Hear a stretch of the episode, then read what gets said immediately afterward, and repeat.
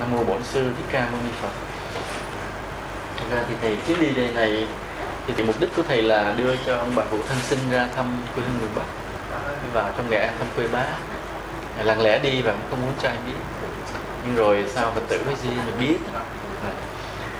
Thầy hay bị nói cái pha giọng nam giọng bắc tại vì xin lỗi thầy thầy, thầy xin lỗi biết sao thầy rất thích là giọng bắc. Rất giọng bắc. Nếu mà thầy cố ý nói giọng bắc thì sẽ nói như người hà nội à, nhưng mà vì thầy không cố ý cho nên nó bị pha lẫn lẫn với giọng nam. Ừ. vì lúc xưa thầy học á học về ngữ âm cái phân tích cái giọng nói cái chữ viết rất là kỹ. Cho nên thầy có thể nói giọng bắc rất là chuẩn. Nhưng mà vì thầy không có cố ý chỉ khi nào mà phải lồng tiếng đóng kịch gì đó chắc mình cũng chưa phải làm nghề đó lắm. Nhưng mà nói chung là thầy rất là yêu yêu giọng bắc. Về đây thì thầy không biết là người ở tại hà nội thì có cảm giác như thế nào.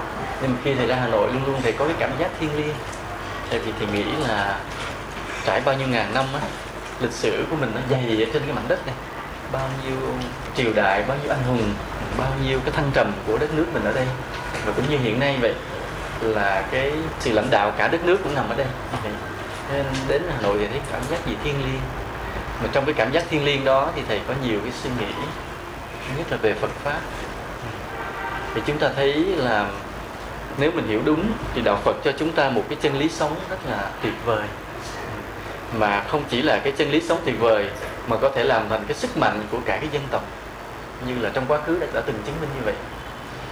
Mà trong cái thời gian sắp tới thì vẫn nói là chúng ta càng ngày càng đi vào tương lai thì cái quan trọng là đạo Phật cũng sẽ đi cùng với chúng ta vào tương lai. Một cái đạo Phật gì đó mà đi vào tương lai với đất nước để làm thành cái sức sống cho dân tộc của chúng ta trong những năm, những tháng, những thế kỷ sắp tới. Thầy đang nói về thủ đô đối với thầy là cái gì rất thiêng liêng mà nhất là đối với ý nghĩa Phật pháp. Chúng ta biết rằng đạo Phật đã cho chúng ta một cái chân lý sống rất là tuyệt vời mà còn hơn như thế là để cho cái dân tộc ta cảm thấy sức mạnh cái quan trọng là thời đại, mỗi ngày mỗi tiến bộ, khoa học đã làm đảo lộn mọi cái suy nghĩ của con người trên khắp cả thế giới. Và cái quan trọng là đạo Phật phải tiếp tục đứng vững cái vai trò hướng dẫn tinh thần cho nhân loại, chứ đạo Phật không thể lạc hậu. Mà điều chúng ta may mắn là chúng ta được làm đệ tử Phật. Mà quả thật rằng giáo lý của đạo Phật mãi mãi vẫn xứng đáng là một cái ánh sáng để đi trước và hướng dẫn tinh thần cho nhân loại. Nên đây là điều mà chúng ta không có hồ nghi nhưng không cần phải bàn cãi. Cái điều mà chúng ta phải bàn cãi, chúng ta phải do dự, phải hồ nghi, chính là vì chúng ta không hiểu hết được đạo Phật để có thể là ứng dụng được giáo lý của đạo Phật trong cái cuộc sống của mình mà mỗi ngày một tiến bộ như thế thôi. Nên cái quan trọng là hiểu được giáo lý đạo Phật để ứng dụng trong cuộc sống hiện đại như thế này mà còn hiện đại hơn nữa. Vậy. Thì có một lần vậy thầy cũng hay trách hay trách khéo không biết có ai giận không? Thầy nói rằng mỗi ngày chúng ta đều hướng về tương lai nhưng mà chúng ta cứ thích ngoái nhìn về quá khứ. Ví dụ như là chúng ta cứ thích là nắm giữ cái giáo lý thời đức phật nguyên thủy. À, cái cho đó là nhất hoặc có người thích nắm giữ cái giáo lý thời ngày long thọ à, cái cho đó là nhất. Hoặc có người thích nắm giữ cái giáo lý thời đường tống của trung hoa cho đó là nhất. Thậm chí có người cho rằng cái giáo lý việt nam phải là thời lý trần là nhất. Mà thầy nói tất cả đều ở quá khứ. Tất cả giáo lý nó dù hay nhưng đều ở quá khứ. Cái quan trọng là chúng ta đang bước vào tương lai. Đất nước chúng ta và cả thế giới đang đi vào tương lai. Chúng ta cần có đạo phật của tương lai. Cái đạo phật đó bắt rễ chắc từ quá khứ nhưng mà phát triển, vượt đi trước thời đại để tiếp tục hướng dẫn cho cái đời sống, cho tinh thần của thời đại sắp tới. Mà cái quan trọng là chính những người đệ tử Phật, tăng ni và Phật tử, chúng ta phải nắm vững được điều đó trước. Để chúng ta sống một đời sống thật là đẹp, thật là tuyệt. Chúng ta làm gương cho mọi người, chúng ta dìu dắt mọi người xung quanh mình để cùng đi về với cái chân lý đó. Ừ. Ở đây, chúng ta muốn dùng cái chữ chân lý để từ từ chúng ta không muốn có một cái gọi là phân biệt à, là đạo Phật mình là hơn hoặc là đạo khác là kém vân vân. Bởi vì sao vậy? Bởi vì cái điều quan trọng là không phải là cái đạo này hay đạo kia mà cái điều quan trọng là lẽ phải là lẽ phải là chân lý. Cái gì là chân lý cái gì lẽ phải thì nó không có biên giới không có ranh giới. Ừ. nên nên chúng ta tạm dùng cái chữ đạo Phật vì chúng ta đã may mắn tiếp nhận giáo lý đó từ Đức Phật à, nên chúng ta gọi là đạo Phật. Nhưng chúng ta phải hiểu ngầm rằng đạo Phật không phải là một cái khuôn không phải là một hệ thống giáo điều hay một tổ chức mà gói chúng ta trong một cái ranh giới nào đó mà chúng ta hiểu đạo Phật tức là lẽ phải chung của toàn thể nhân loại. Có thể là có nhiều người họ là người của đạo Phật họ có hiểu đạo lý đó. Có thể có những người đó không hề là đạo Phật nhưng mà có khi họ cũng đã hiểu một cái lẽ phải rất gần với đạo Phật. Tất cả chúng ta đều tôn trọng bởi vì đạo Phật tức là lẽ phải không có biên giới. Nên chúng ta hiểu về đạo Phật, chúng ta phải hiểu một cách cởi mở như vậy để chúng ta thương yêu và chúng ta tôn trọng mà bớt phân biệt. Đồng thời chúng ta cũng có cái cảnh giác là thậm chí đôi khi dù là đệ tử Phật, có khi chúng ta đã hiểu sai lời Phật dạy để chúng ta sống một cách sai lầm, ích kỷ, cố chấp bảo thủ, làm cho đời sống mình trì trệ mà cũng làm phiền lòng người xung quanh mình. Có khi như vậy. Và cũng có khi chúng ta cảnh giác với những người khác nhiều khi họ nhân danh đạo Phật mà họ cũng đã diễn dịch hoặc là truyền bá một cách sai lầm về đạo Phật. À, hoặc là chúng ta cũng cảnh giác với nhiều cái triết lý cứ xuất hiện rải rác trên khắp thế giới mà không phải là lẽ phải không phải là chân lý và cũng làm cho một cái đại bộ phận của nhân loại đi vào trong mê tối sai lầm. Đó những điều chúng ta cảnh giác. Còn tấm lòng của chúng ta thì rất là độ lượng rất là bao dung nhưng mà chúng ta cũng có cái cảnh giác rất là cao khi mà nói dông dài nãy giờ như vậy là điều thầy muốn như thế này. Chúng ta không phải là phật tử thì thôi, nhưng đã là phật tử thì chúng ta phải thấy được cái vai trò của đạo phật đối với dân tộc. Là đạo phật luôn luôn đồng hành với dân tộc, thêm được sức mạnh cho dân tộc, đóng góp được ích lợi cho dân tộc, cho đất nước. Đây là điều chúng ta phải khẳng định khẳng định. Mà cái quan trọng nữa là là tại thủ đô, tại thủ đô. Là đạo Phật chúng ta về nơi thủ đô Hà Nội này là chúng ta có bề dày về lịch sử Phật giáo rất là đáng nể. Nhưng mà thời gian qua vì chiến tranh, vì hoàn cảnh không thuận tiện, cho nên đạo Phật tại thủ đô chúng ta đúng là có có giảm sút hiện nay thì ở trong miền Nam tương đối là đạo Phật thịnh, tương đối như vậy. Nhưng mà dù là thịnh, nhưng chúng ta phải hiểu miền Nam cũng chỉ là gì? Đồng bào miền Nam ruột thịt nhưng cũng chỉ là thì nói gì mà sợ bích lòng miền Nam quá. Thì thủ đô mới là gốc. Cho nên nếu mà đạo Phật nơi thủ đô mạnh, thì đất nước chúng ta sẽ có nhiều cái cái tốt đẹp rất là đáng kể. Đó là điều mà thầy ưu tư, thầy trăn trở, ưu tư trăn trở. Và hôm nay khi mà thầy được dịp tiếp xúc với những người phật tử tại thủ đô như thế này, thầy có thầm nghĩ điều này. Thì nghĩ là vượng khí quốc gia mình còn cho nên là khi mình nhìn những gương mặt này thì thấy là còn có cái đức. Mọi người đây còn có cái phúc có cái đức có cái tâm. Thì mình thấy điều đó. Và đây là làm cho thầy có cái hy vọng có cái mầm hy vọng lớn lên dần dần. Và thì hy vọng là những cái con người ở đây hoặc là không có ở đây nhưng mà cũng đều có cái tâm còn cái đức trong lòng mình cũng có cái phúc của gia đình mình thì sẽ góp phần làm cho đạo Phật được phục hưng, phục hồi, được phát triển mạnh mẽ trở lại tại thủ đô này để xứng đáng trở lại là một cái đầu tàu về đạo Phật cho cả nước trở lại như là những ngàn năm xưa. Thầy nói thì không có nịnh, thầy nói thì không có nịnh, người miền Nam không có nịnh. Điều này thì nói giống như thầy ám chỉ người miền Bắc nịnh không? Thầy cũng không nói như vậy, nhưng người miền Bắc hay khéo. Sau này mấy hôm nay thầy đi với anh Hùng á, anh Hùng là người Hà Nội, nên anh có dặn dò thầy nhiều điều, à, dặn dò nên thầy có kinh nghiệm á như thầy nói khi mà nghe người miền Bắc khen thì thầy phải trừ đi phân nửa dùng là không biết có phải làm cho qua đây rồi nhưng mà có điều thế này là khi mà thầy ca ngợi thầy khen ngợi các phật tử miền Bắc mà thầy được tiếp xúc trong những ngày qua làm cho thầy có hy vọng thật sự. Bởi vì dù sao thì cũng nhìn người đó nhưng thầy không biết hết một trăm phần trăm nhưng thầy cũng biết được là 0,5 phần trăm về người đó. À, cho nên thầy thấy là ở đây chúng ta còn nhiều người có cái tâm có cái đức và có cái phúc của dòng họ là điều mà sẽ không bao lâu Phật pháp sẽ được nhờ những người như thế này mà phát triển mạnh mẽ lại. Nên đây là điều thầy hy vọng. Chỉ có cái điều là những cái bài giảng của thầy là quý Phật tử chưa có được dịp nghe nhiều trong những cái băng giảng những băng cassette có một số người có, còn mà đa phần thì chưa có. Nên thầy hy vọng là là sắp tới mọi người sẽ được nghe nhiều hơn. Nên vì vậy mọi người ngồi đây chứ không hiểu thầy lắm có người đọc ít sách gì đó ví dụ đọc có nghiệp kết quả phải không? Những có người như chưa đọc không nào? Có ai chưa đọc không có người chưa đọc phải không? Mấy cái cuốn sách của thầy. Ai ai chưa đọc cho thầy biết, giơ tay lên thầy biết. Hèn chi thầy thấy nhìn thầy như người, nhìn người hành tinh ở đâu đến. Ví dụ như đọc hết cuốn nghiệp và kết quả lượng và nhân quả hay năm bóng gì nọ, thì vẫn chưa hết, chưa hiểu hết về con đường đạo Phật thì đâu chưa hiểu hết cũng chỉ là một phần rất nhỏ thôi cho nên vì vậy là hôm nay chúng ta gặp nhau. Sự thật là tuy thầy có hy vọng ừ, nhưng mà phật tử thì cũng chưa hy vọng lắm. Về cũng chưa hiểu gì về thầy nhiều. Nên hy vọng là năm khác khi thầy trở lại đây thì hy vọng là được thăm lại với phật tử.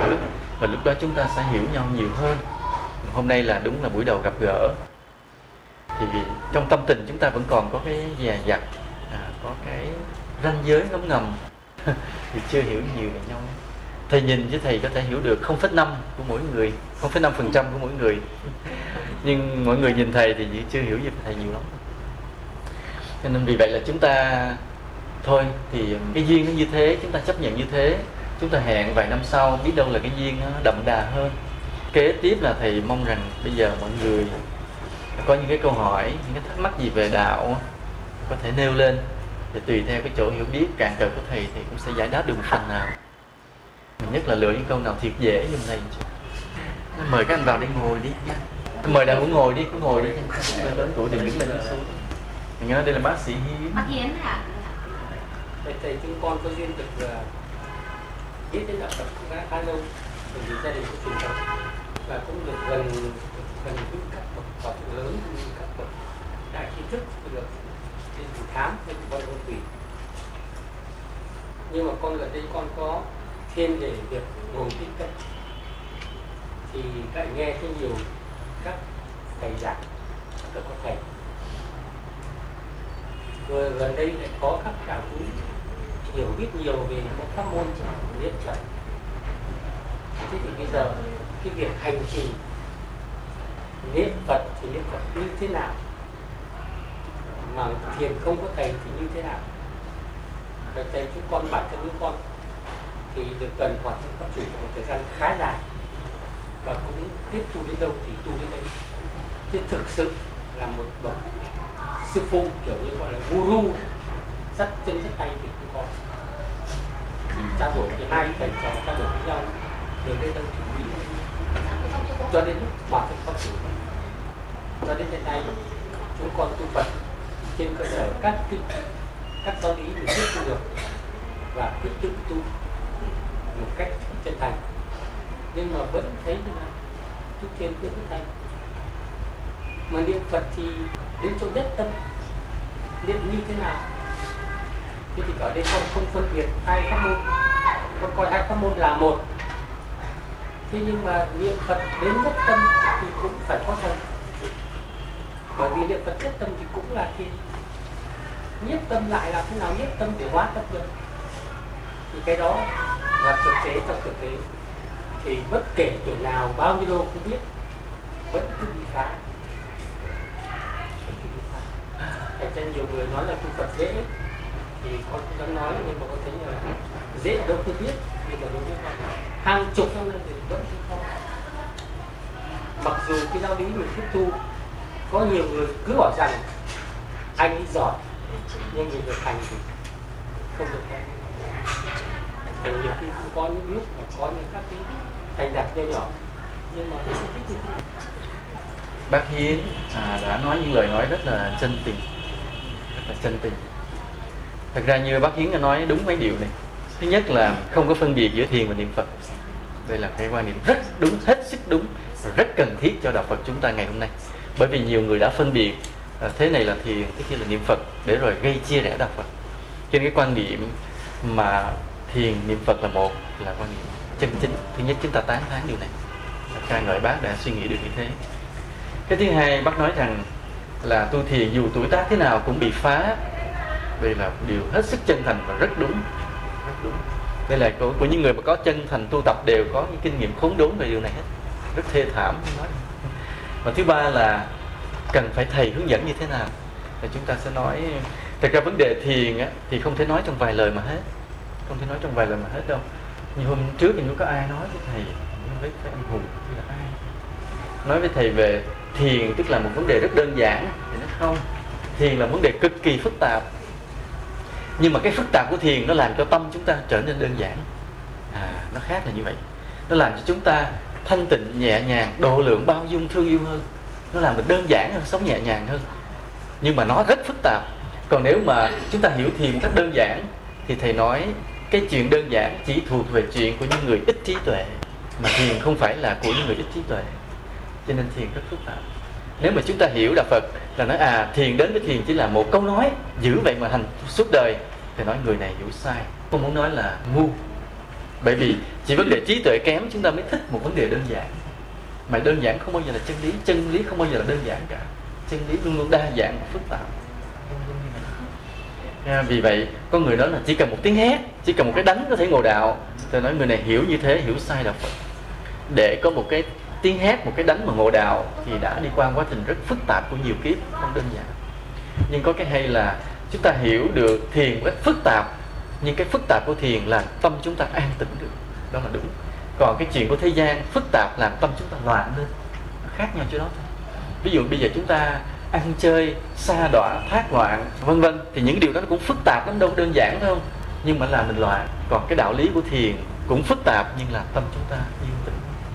Và cái, cái phức tạp này lắc nhắc này do đó là chúng ta cần một sự hướng dẫn kỹ cần một sự hướng dẫn rất là kỹ lưỡng để chúng ta đi từ những bước rất căn bản rất là vững chắc. Từ cái chỗ đứng của mình mình bước tới dần, bước tới dần không bị sẩy chân. Còn nếu mình nhận được một cái đường đi, mà cái đường đi nó nó cách mình thì nó cách mình, hai thước thôi, mình bước đã sẩy chân rồi. Vì vì chân mình chỉ bước vài tấc thôi. Huống hồ đôi khi chúng ta nhận được một cái giáo lý, nó cách vị trí của mình 200 thước, thì không bao giờ mình tu có kết quả. Thì mình cứ bước tới bước tới, không hề có chỗ đặt chân nữa. Vì nó, cái chỗ đặt chân sắp tới cách mình 200 thước rồi. vì người nào đó đã cho mình cái giáo lý không thực tế, không căn bản nhưng cái quan trọng là chúng ta cần cái giáo lý của thiền căn bản. Mà khi chúng ta bước bước chân vài tấc đặt đúng liền, đúng cái giáo lý đó liền, và chúng ta cứ thế mà đi tới. Vì vậy, một vị thầy hoặc là một cái đường lối thiền mà cụ thể khúc chiết tỉ mỉ và căn bản thiết thực rất là cần thiết. Và đây là tùy cái duyên thôi. Chúng ta duyên may chúng ta sẽ gặp được người đó. Nhưng bây giờ làm sao mà chúng ta biết mình may hay không? Thì có một điều để vượt qua là chúng ta hãy cầu nguyện Phật tha thiết. Mỗi ngày chúng ta đến chúng ta cầu Phật là xin Phật gia hộ cho con gặp được minh sư, gặp một vị thầy có kinh nghiệm để hướng dẫn chúng con về thiền. Thì cứ cầu nguyện suốt đi một tháng, hai tháng hoặc năm, hai năm, chắc chắn chúng ta sẽ gặp người đó. Và đó là một người ví dụ như sẽ rất là mập to, đẹp trai nào đó, để chúng ta được học chứ không phải gặp một người gầy ốm như thế này. Bác hiến, trong cái sự kiện con bác hiến có trục trặc. Tuy rằng bác rất là tinh tấn, rất quyết tâm đấy, một con người quyết tâm vô biên đấy, có thiện căn đấy, nhưng bác bị trục trặc thầy có thể nói ra luôn những cái điều bác trục trặc ấy. nhưng mà thôi, cũng không phải lúc. Không phải lúc, nhưng mà bác trình bày một cách rất chân tình đã là điều rất là đáng khen nghĩa là bác đến đây không có một cái vẻ như là vinh hoa khoe khoang, mà với tâm rất khiêm cung nói những điều như vậy, mọi người nghe được sẽ rất là lợi ích. Cái câu hỏi của bác làm lợi ích cho những người nghe. Nên thầy rất là tán thán những câu hỏi của bác vừa rồi. Và thầy cũng mong rằng là sau này bác sẽ có cơ duyên để tiếp nhận cái đường lối rất là chi tiết. Và chắc là chị Kim Chi phải nhanh chóng đưa một loạt băng tâm lý đạo đức liền. Tại vì cái tâm lý đạo đức nó là nền của thiền. Thầy nói thiền nó có ba cái nền. Thiền có ba cái nền. Mà có khi vào thiền chúng ta không có ba cái nền này tu bảo đảm sai liền. Ba cái nền thế này. Cái nền thứ nhất là đạo đức. Đạo đức phải cho sâu. Đạo đức tức là cái tốt trong tâm mình đó, phải cho kỹ cho sâu. Mà người càng trí tuệ chừng nào càng dựng cái đạo đức trong tâm mình thật kỹ chừng ấy cái đây nó thuộc về nội tâm. Mà dành cho những người có trí tuệ và có thiện chí còn nếu không có thiện chí mình không sửa tâm mình thì cũng chẳng ai thọc tay vô sửa giùm mình được. Phật cũng trừ thua chỗ này. Đây là cái công việc làm của người có trí tuệ và có thiện chí là tu dưỡng đạo đức trong tâm. Và thầy có giới thiệu về đạo đức này trong 32 cuốn băng tâm lý đạo đức. Cho nên thì Kim Chi phải nhanh chóng đưa nhiều bộ tức là phải năm sáu bộ. Một bộ là 32 cuốn cho các Phật tử nghe cho thầy. Đã, phải xây dựng cái đạo đức này. Bởi vì xây dựng đạo đức này dù mình chưa xong là tâm đã yên tĩnh cái hay của đạo đức là vậy. Trong khi đang tu là tâm đã yên tĩnh cái thứ hai, cái nền tảng thứ hai của thiền là công đức. Tức là cái điều mà chúng ta làm lợi cho người khác, cho tha nhân là phước đó. Tức là suốt một đời sống của mình phải luôn luôn làm lợi cho chúng sinh. Dù những việc rất nhỏ, ngay cả việc cúi xuống nhặt giùm người ta một cái nón rơi, cũng phải làm. Hoặc là lớn lao hơn là hướng dẫn cho người ta đi chùa làm Phật pháp cũng phải làm. Hoặc là kéo cắm cái đoàn từ thiện đi cứu trợ vào cái vùng sâu, vùng xa cũng phải làm. Nghĩa là khi mà mình hiểu được cái đạo Phật để tu rồi thì cuộc đời này không còn là của mình nữa. Cái thân xác này không còn là của mình nữa, tâm hồn này không còn là của mình nữa, mà là của Phật và của chúng sinh. Người nào hiểu được như vậy mới có thể tu thiền được. Còn nếu mình mình đi tìm một cái gì cho riêng mình, một cái sở đắc một cái sự chứng ngộ, một cái thánh vị gì cho riêng mình, người này tu sẽ đi. bởi vì hàm chứa tham vọng cá nhân. Còn chúng ta phải hiểu cái công đức, sống một đời sống đầy công đức là sống hoàn toàn vị tha thân tâm này nguyện cúng dường cho Phật cho tất cả chúng sinh. Phải như vậy. Cho nên trong cái kim cang thầy chưa có giảng kinh kim cang. Chắc là phải qua năm là thầy giảng hết tứ diệu đế rồi thầy mới giảng tới kinh kim cang. Thì đầu kinh Phật nói một câu mà thầy nói là làm choáng váng hết mọi người. Lúc mà ngày tu bồ đề mới hỏi Phật là, bạch thế tôn, làm thế nào đã hàng phục được cái tâm này đã an trú được cái tâm này? Tại vì tâm đang loạn mà. Đức Phật trả lời một câu mà người ta nghe biết hết nói rằng muốn hàng phục tâm này an trú tâm này thì phải độ tất cả chúng sinh vào vô dư niết bàn. Nghe chới với liền mình chưa được độ mình chưa tâm an sao độ chúng sinh? Nhưng mà cái câu đó Phật muốn nói thế này là việc tu hành bí mật trong tâm mình an trú tâm mình hàng phục tâm mình là việc bí mật trong tâm. Nó gắn liền với lợi ích của tất cả chúng sinh. Không bao giờ được tách rời hai điều đó ra. Không phải là à, tôi tu nội tâm tôi, tôi tránh mọi người tôi giữ trong yên tĩnh. Của mình là sai. Hoặc là nói là thôi bây giờ tôi lo làm công đức với tất cả chúng sinh mà không lo tu dưỡng nội tâm. Nó sai hai đó là một. Nên vì vậy thì nói cái căn bản thứ hai của thiền là công đức. Tức là cả một đời sống phải hy sinh cho mọi người. Căn bản thứ ba của thiền là khí công. Dưỡng sinh khí công mà, mà anh bác sĩ hiếu vừa mới đưa thầy cũng tập mà thầy không biết nội dung như thế nào. Về cái khí công thì ờ, như thế này là trong kinh Phật không nói về khí công một cách công khai rõ ràng. Phật chỉ nói xa xa gần gần trong các hơi thở 17 hơi thở của thiền của cái, các quán niệm hơi thở nhưng mà trong cuộc đời Đức Phật thì điều này được nói lên rất rõ ràng là lúc Đức Phật còn là một thái tử trong hoàng cung thì Đức Phật được dạy về cái khí công của Ấn Độ cực kỳ giỏi. Chúng ta vẫn nghe kể câu chuyện về cuộc đời Đức Phật đó. khi mà ngài thi về võ đó, ngài giỏi hơn hết tất cả mọi người. Vì những cái bí thuật đó chỉ dạy trong hoàng cung, dạy cho vua, chúa thôi. Và ngài là một hoàng tử, thái tử, nên ngài được dạy những cái bí thuật đó. Tức là kể lại có những cái cung mà không ai dương nổi thì ngài mới là người dương nổi. Hoặc là ngài đánh võ rất là giỏi chính nhờ cái khí công đó mà sau này khi ngài đi xuất gia, ngài đã nhanh chóng nhiếp tâm vào trong định. Nhớ như vậy, khí công là căn bản của thiền. Nên vì vậy là khi nói đến một cái giáo trình để mà tu thiền, chúng ta nhắc lại ba căn bản. Mình phải thiết lập trước, phải dừng lập trước trong tâm mình, trong cuộc đời của mình. Thứ nhất là, thứ nhất là đạo đức, thứ hai là công đức, thứ ba là hiến công à. phân biệt giữa đạo đức và công đức khác nhau là sao? Đạo đức là cái tốt trong tự tâm mình.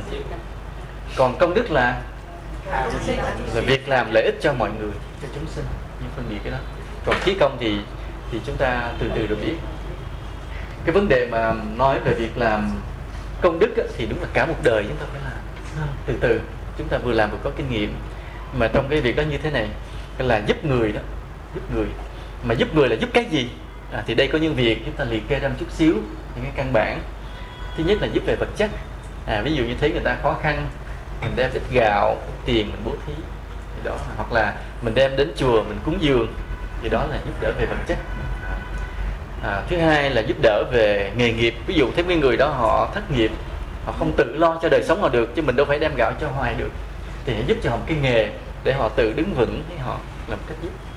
Thứ ba là giúp đỡ về tinh thần. Ví dụ như người ta có những cái suy nghĩ sai người ta có những nỗi buồn thì mình đến mình an ủi mình giúp cho người ta vượt qua cái nỗi buồn đó là giúp đỡ về tinh thần. Và cái thứ tư là giúp đỡ về về đạo lý đạo đức trước đã. Làm cho người ta từ một người, người ta sống xô bồ bừa bãi ích kỷ ác độc làm cho người ta trở thành con người hiền lành. À, sống vị tha tốt đẹp biết nhẫn nhục biết khoan dung. Đó là cái thứ tư quan trọng vô cùng thì nói giúp ai, cái gì giúp không bằng giúp người ta đạo đức. Giúp đạo đức quan trọng nhất. Mình cho người ta tiền cho vàng, cũng không quý bằng. Mình cho người ta đạo. Bởi vì khi có đạo đức rồi, người ta sẽ tự biết làm phước. Rồi đời này và vô số đời sau người ta sẽ sung sướng. Còn mình cho người ta, ví dụ cho người ta một tấn vàng người ta không đủ phước, người ta đánh bài thua liền trong ngày hôm sau đi. Nên vì vậy là giúp đạo đức là quan trọng nhất và công đức lớn nhất.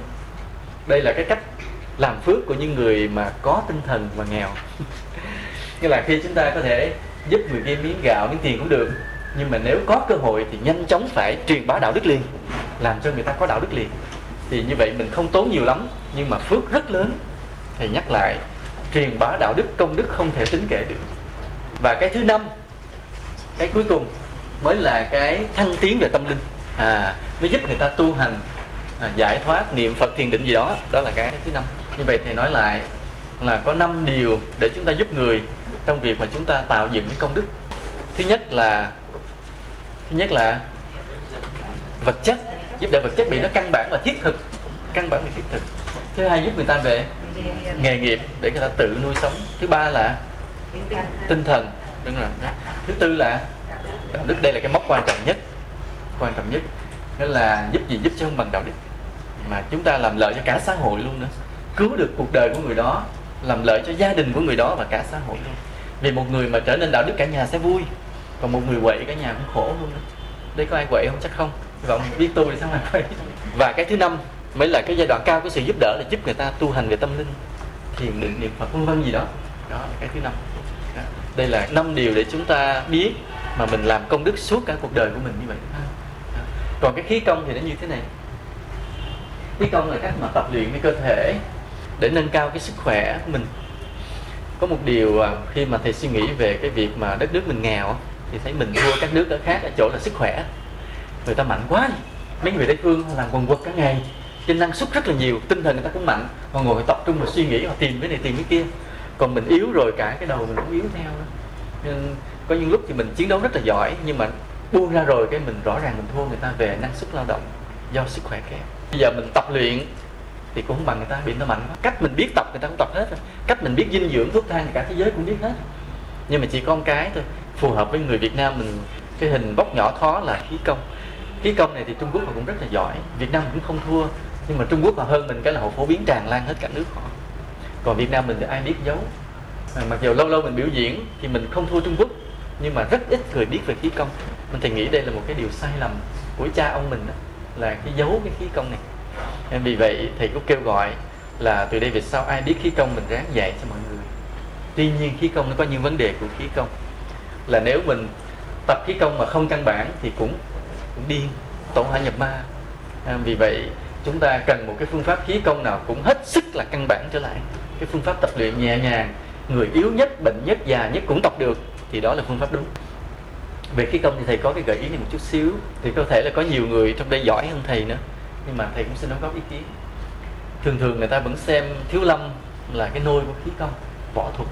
Nhưng mà sự thật là trước khi có thiếu lâm thì ở trung hoa người ta đã có cái đó rồi. Nghĩa là cái việc mà phi thân nhảy nóc nhà cái đó đó, là đánh trưởng đồ là người trung hoa đã có trước khi có chùa thiếu lâm. Và việt nam cũng vậy.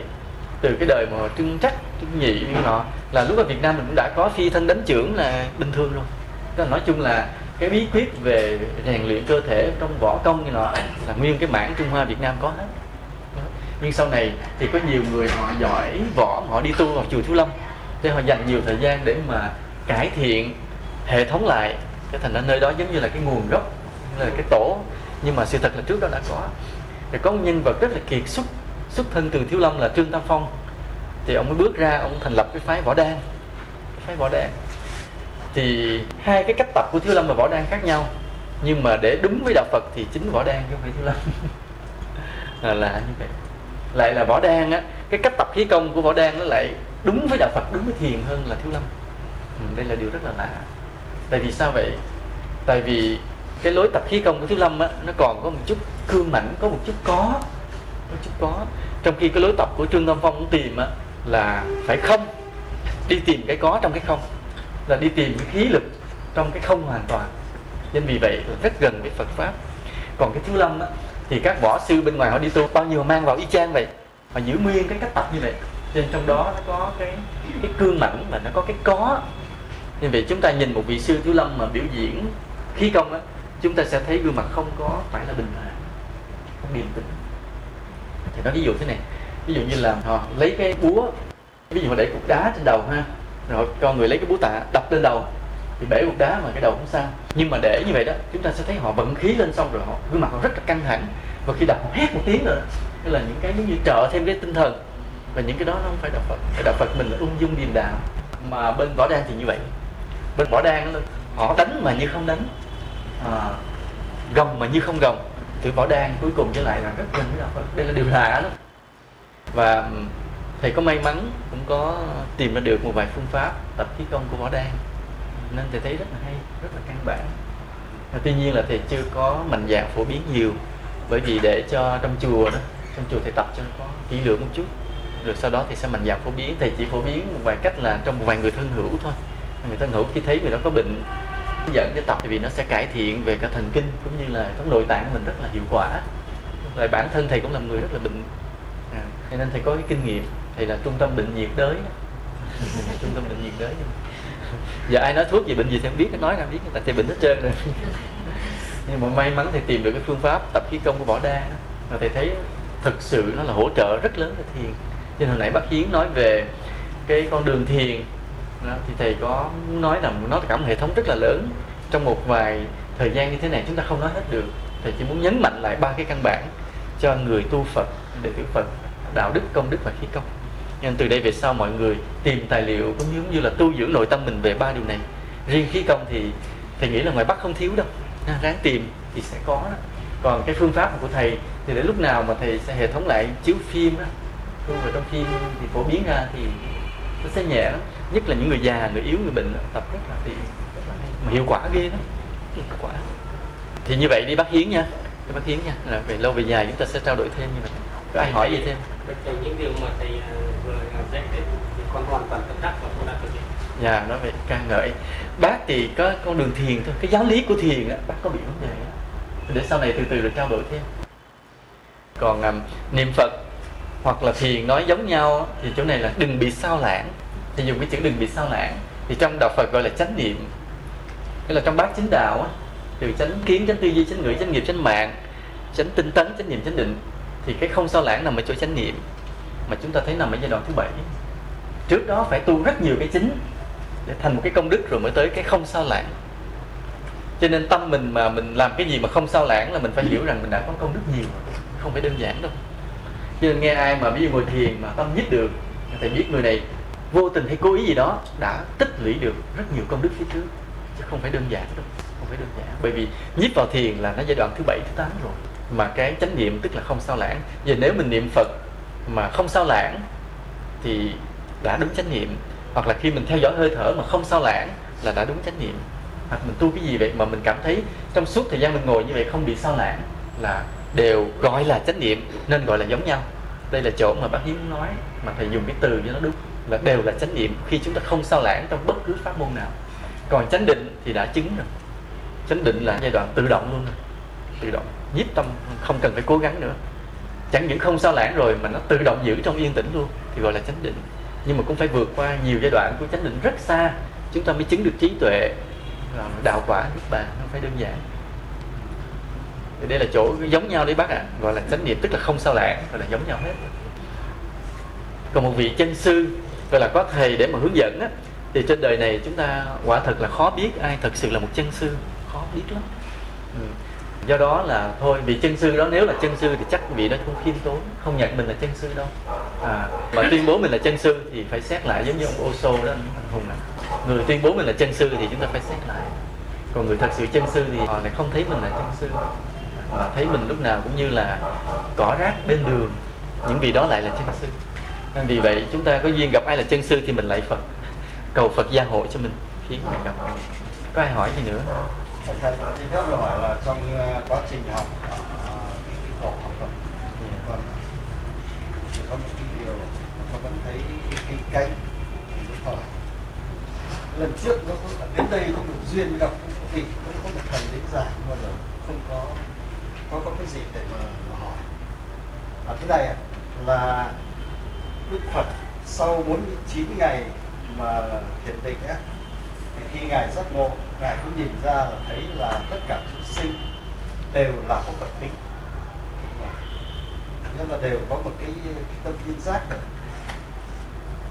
thế thì trong cái kinh thủ văn Nghiêm thì ông Phú Lâu Na cũng có hỏi. Và trong kinh viên giác á, thì Bồ Tát Kim Cương cũng có hỏi là thế thì trước khởi thủy thì con người chúng sinh á, là có tâm phật có phật tánh vì sao họ trở thành vô minh thế nhưng mà cái thứ nhất thì thế này thì xin thắc mắc ở chỗ là vừa là kể cả hai kinh đó thì không thấy đức phật trả lời cụ thể không có. Thế cái thứ hai là trong kinh viên viên giác thì cái câu uh, hỏi của bồ tát uh, kim cương có hỏi là sau khi tu mà đã uh, giác ngộ tâm đã trở thành viên giác rồi á thì còn trở lại vô minh hay không? Thì đức phật có ví dụ như là ta luyện vàng lấy từ quả thế mà vàng mà khi mà đã lấy từ quả đã thành vàng rồi ấy, thì nó không trả lại thành từ quả nữa. Nếu thế thì tại sao mà lúc khởi thủy mọi người đều là là có tập tập đúng rồi đó thì sao mà vô minh? Mà quả là là cứ đọc kỹ không thấy hai hai cái cái cuốn đó có trả lời này thế là cái hỏi nhất. Để để trả lời câu này trước rồi đây là vấn đề lớn. Thì nãy giờ thầy dặn là hỏi dựa câu dễ mà hỏi. Hỏi câu khó Cái lý thuyết mà nói rằng thế này Thì xin phép trả lời nhé Câu này trước Đây là vấn đề lớn. À, Nói rằng khi Đức Phật giác ngộ đạo thì thấy rằng Tất cả chúng sinh đều có Phật tính. Cái câu đó nằm trong Kinh Hơi Nghiêm Mà trong lịch sử không phải như vậy. Nói về lý thuyết rằng tất cả chúng sinh đều có Phật tánh thì xin thưa là một phái của Đạo Phật chứ không phải là cái gốc của Đạo Phật. Một phái mà thôi. Bây giờ thầy sắp sửa nói là một điều động trời. Mà chính ngày xưa khi thầy nghe điều này, thầy cũng bị sốc. Mà thầy sắp sửa nói ra một sự thật, cho nên mọi người nghe bình tĩnh và đừng giận thầy. Có từ từ nói, thầy rón rén, thầy chạy trốn. Là thế này, toàn bộ kinh đại thừa không phải Phật thuyết. Kể các kinh mà nãy giờ đạo hữu vừa nói. Về nghiêm lăng nghiêm viên giác đều không phải phật thiện, kể cả thầy vừa dẫn kinh kim cang cũng không phải phật thiện, nhưng mà không phải sai đừng nghĩ là toàn bộ không sai kinh rất hay không phải phật thiện. đây là một chuyện rất động trời trong đạo phật. Khi thầy đến với đạo phật thì thầy đi qua ngõ kinh điển đại thừa. Nhờ kinh điển đại thừa mà thầy tiếp cận với đạo phật. Cho nên thầy tôn sùng à, thờ kính kinh đại thừa. Hàng ngày thầy tụng kinh đại thừa. Cái nỗi thời đó không có kinh mà thầy phải ngồi viết tay kinh viên giác để hàng đêm tụng và lễ lại các vị bồ tát trong kinh viên giác vân vân cũng như là học kinh lăng nghiêm kinh hoa nghiêm đủ thứ kinh của đại thừa. Nhưng một ngày khi thầy được hòa thượng thanh từ á, bị thầy đệ tử hòa thượng thanh từ được khóc thượng cho biết kinh đại thừa phải phật thuyết thì chới với như rớt ở trên xuống vực khóc nhưng vì thì tin hòa thượng nên thầy bình tĩnh lại tìm hiểu lại sau đó đọc các sách của nước ngoài sách hòa thượng minh châu của một số tiến sĩ phật học thời đó của nhật nữa thì đành phải chấp nhận một sự thật là kinh đại thừa không phải phật thuyết. Đành phải chấp nhận nhưng bây giờ là chúng ta phải công nhận là kinh đại thừa đã là đóng góp rất lớn cho đạo phật và có nhiều tư tưởng phát triển rất hay. Mình phải sử dụng nhiều điều rất hay trong kinh đại thừa. Còn về mặt lịch sử thì đúng là không phải cần thiết. Nhưng về mặt lẽ phải, về mặt chân lý thì kinh đại thừa rất là độc đáo, rất là hay. Đó đây là điều mà hôm nay với cái tinh thần khoa học, những người trí thức, chúng ta phải chấp nhận điều đó, không được mê tín nữa, không được cãi nữa. vì có một lần thì có cái hội nghị lớn trên thế giới tại Mỹ bàn về cái nguồn gốc xuất xứ kinh điển đại thừa, thì các nhà học giả lớn trên thế giới mời cả Đức Đạt Lai Lạt Ma đến dự. Thì họ dẫn chứng từng chi tiết một tại sao kinh đại thừa không phải Phật thuyết. Họ dẫn chứng từng chi tiết luôn. Ví dụ họ nói là kinh nguyên thủy trong cái thời đó, cái cách hành văn của con người là như thế này. Cái từ đó chưa có. 300 năm sau, trong xã hội Ấn Độ, cái từ đó mới xuất hiện. Thì trong kinh đại thừa mới có cái từ đó xuất hiện. Như vậy kinh này xuất hiện sau 300 năm. Họ đối chiếu về ngôn ngữ học mà. Về xã hội học, ngôn ngữ học bối cảnh lịch sử thì họ phát hiện ra hết kinh nào xuất hiện vào thời đại nào. Mà các nhà khoa học họ làm việc thì thôi, nghiêm túc lắm. Họ dẫn chứng đâu là hết cãi Tức là trong cả mấy ngày cái hội nghị đó, họ từng người lên chứng minh từng điểm, từng người lên chứng minh từng điểm rồi là không ai cãi được nữa. Thì sau đó, mọi người đã tương đối chấp nhận. Thì mọi người mới hỏi ý kiến của đức đạt lai lạt ma là ý kiến của ngài như thế nào? Thì ngài chỉ trả lời một câu, nhưng tôi tin kinh đại thừa là của phật thuyết thì mọi người cười cười xòa vì chữ tin tin mà không chứng minh. Cho nên ở đây là chúng ta thấy là một là chúng ta đi theo con đường tin mà bất chấp lý lẽ. Thì chúng ta cứ tiếp tục mà đi. Còn nếu chúng ta là những người trí thức, có trí tuệ, làm việc cái gì có khoa học nghiêm túc, thì chúng ta phải làm cái gì có lý lẽ, không có tin đơn giản. Không chấp nhận cái gì mà mình không chứng minh được. Chữ tin tức là chấp nhận. Nhưng mà ở đây chúng ta phải chấp nhận điều gì sau khi chúng ta đã chứng minh kỹ lưỡng? Chứ không được mà chỉ nghe nói mà chấp nhận. Thì như vậy là cái chuyện của đời xưa ngày hôm nay khoa học kỹ thuật ngày nay không cho phép chúng ta chấp nhận một điều gì dễ dàng hết phải chứng minh. Do đó thì nói rằng cái lý thuyết mà nói tất cả chúng sinh đều có phật tánh là một lý thuyết sau phật là một trường phái mà sau này được thiền tông phát huy rất là rực rỡ. À, còn từ thời đức phật thì không nha. Đây chúng ta nghe nè chúng ta nghe thời đức phật cái này. Là thời đó cái kinh điển về đà của ấn độ nè cái upanishad áo nghĩa thư ấn độ nè là đã có nhiều vị đạo sư tu thiền và chứng được những cảnh giới rất cao. Từ một cái con người phàm phu bản ngã loạn động thì các ngài vị đó đã tu tập thiền định tâm thanh tịnh bừng sáng ra một cái ngã mới mà các ngài gọi đó là chân ngã hay là thần ngã hay thánh ngã. À, và cho đó là cái cứu cánh. Mà để đạt được cái chân ngã thần ngã thánh ngã đó các vị đó đã chứng được nào là không vô biên xứ định thức vô biên xứ định vô sở hữu xứ định phi phi tưởng xứ định vân vân khi đức phật của chúng ta xuất gia, ngài cũng đã đến tìm học với ngài alara kalama thì phải là uduka ramabutta tức hai vị đạo sư đó đã chứng được cái chân ngã đó ở cái mức độ rất cao. Đức phật chúng ta nhờ cái căn bản công đức của vô lượng kiếp cũng như cái khí công, ngài chứng rẹt liền. Ngày tối, bữa ngày chứng bằng với ông thầy á. Thì ngài Alara Kalama mới nói, mời Đức Phật lúc đó là ở lại cùng lãnh đạo giáo chúng, chia đôi tòa ra, cùng chia quyền lãnh đạo. Nhưng Đức Phật hỏi câu này là, thưa thầy, cái chỗ chứng này bản ngã còn hay không còn? Vì nếu mà bản ngã còn thì chưa giải thoát.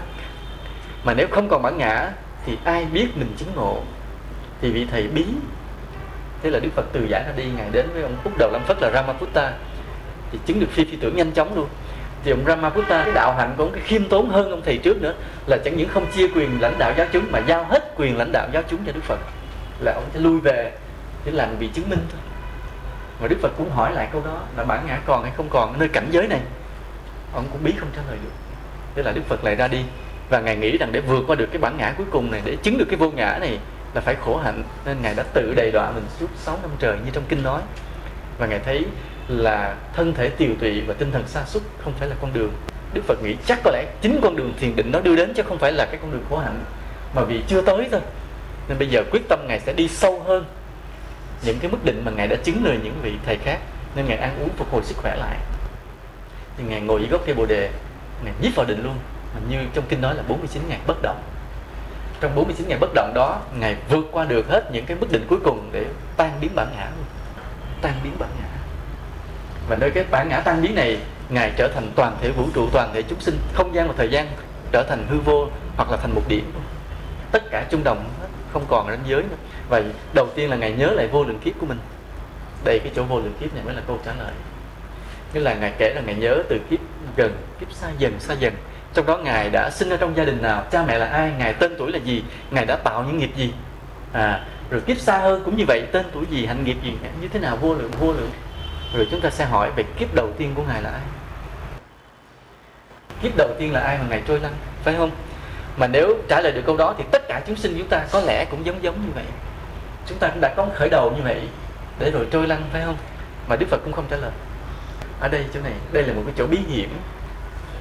Cái chỗ này chỉ có những vị mà chứng đến a la hán hay phật mới biết mà thôi. Mà biết rồi, ngôn ngữ không diễn tả được, không thể nói được.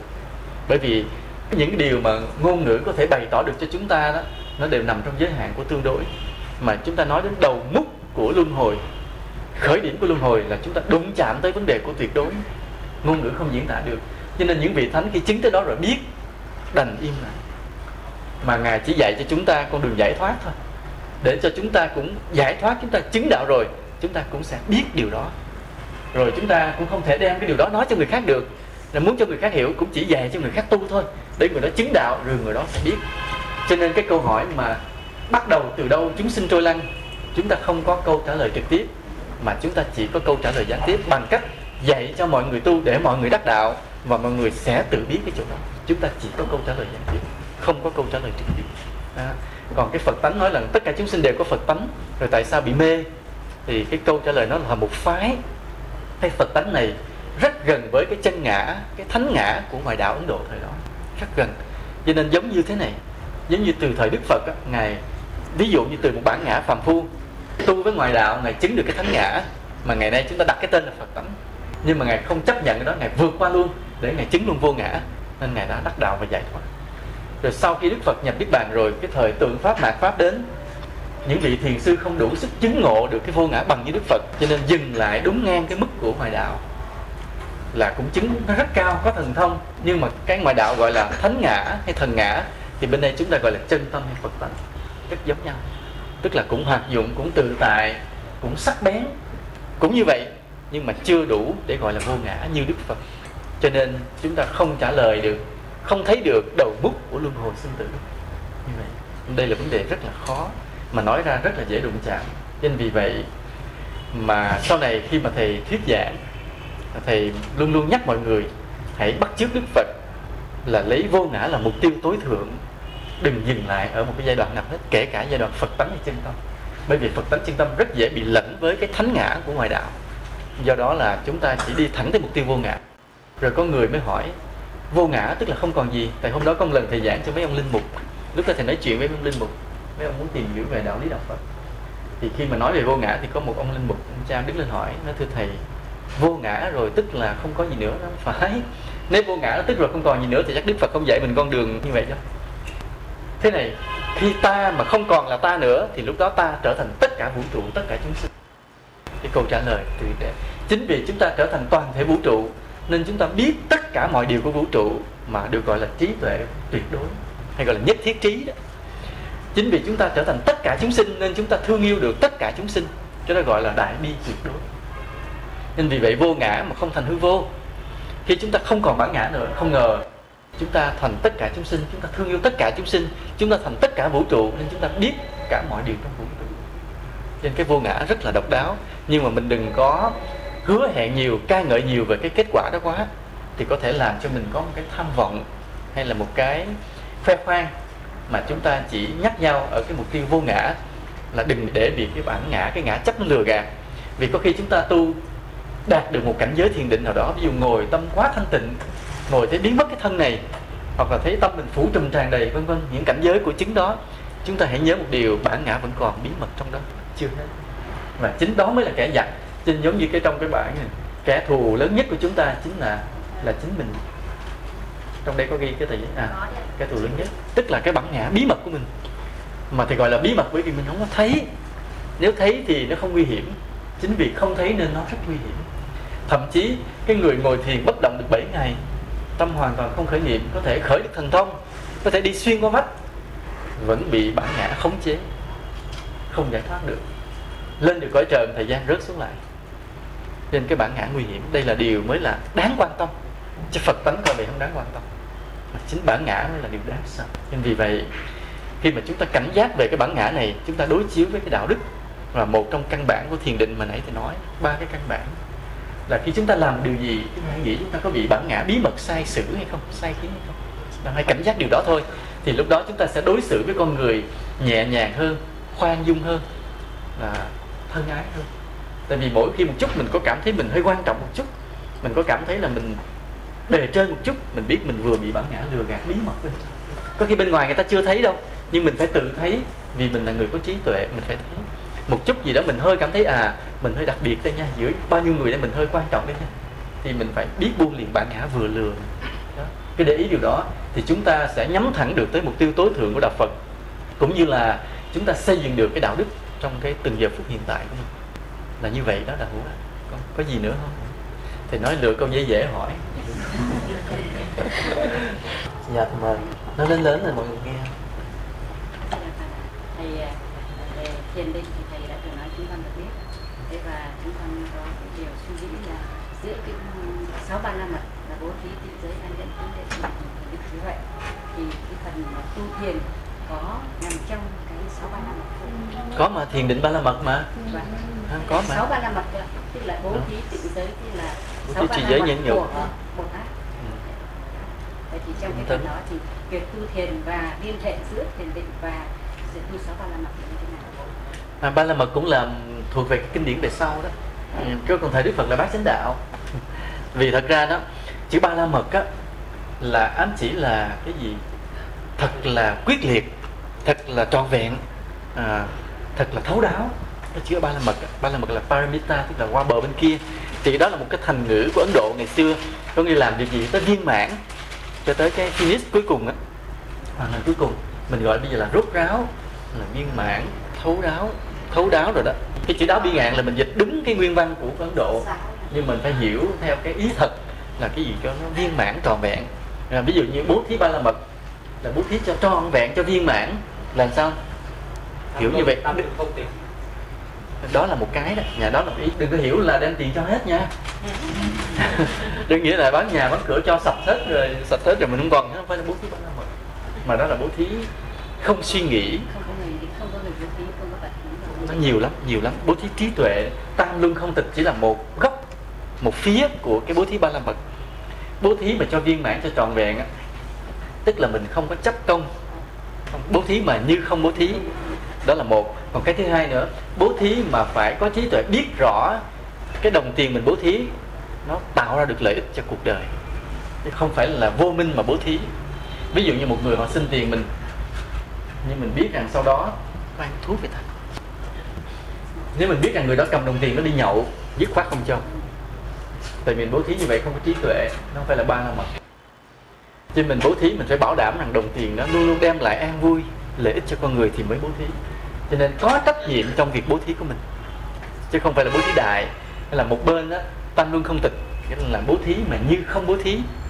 Và thứ hai là bố thí một cách có trách nhiệm, có trách nhiệm về cái đồng tiền của mình. Cho nó nhiều lắm, nó gọi là trọn vẹn ấy thì thiền định cũng là một trong đó. Nhưng mà sự thật thì đức phật nói về bát chánh đạo thì nó thật nó lớn hơn lớn hơn. Thầy con muốn hỏi thầy là ý là sáu ba la mật tức là bố thí tịnh giới an dân dân thiện định. Tức là trong kinh bát nhã thì đó là tự tha tự độ và tự tha. Thì làm sao mà chúng con có liên hệ được giữa cái thiền định tập thiền định với lại cái sáu ba la mật trong sáu ba la mật có thiền định ba la mật rồi. À, thế này nè thật ra nó thế này mọi cái ví dụ như là mình nói trì giới ha nhẫn nhục nè bố thí nè tinh tấn. à, tinh tấn nè vân vân. Thì nó đâu có khác gì trong bát chánh đạo.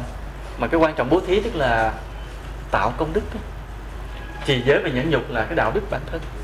Thì như nãy nói cái căn bản là công đức và đạo đức chỉ có cái là trong đó không nói khí công ba la mật thôi. Là trong ba cái căn bản của thiền thì trong bố thí ba la mật đã nói hai cái là đạo đức và công đức vì hồi xưa không có cái từ đạo đức. À, cho nên Phật phải nói qua từ này từ kia trì giới là nhẫn nhục rồi. Còn chữ bố thí thì mình phải hiểu là nhiều cách giúp đỡ chứ không phải là chỉ là tiền bạc vật chất mà điều thế này có nhiều người hỏi là tại sao mà cái phước mình làm lợi cho mọi người lại liên quan đến cái thiền định nội tâm? Đây là điều nhân quả thôi được nhân quả.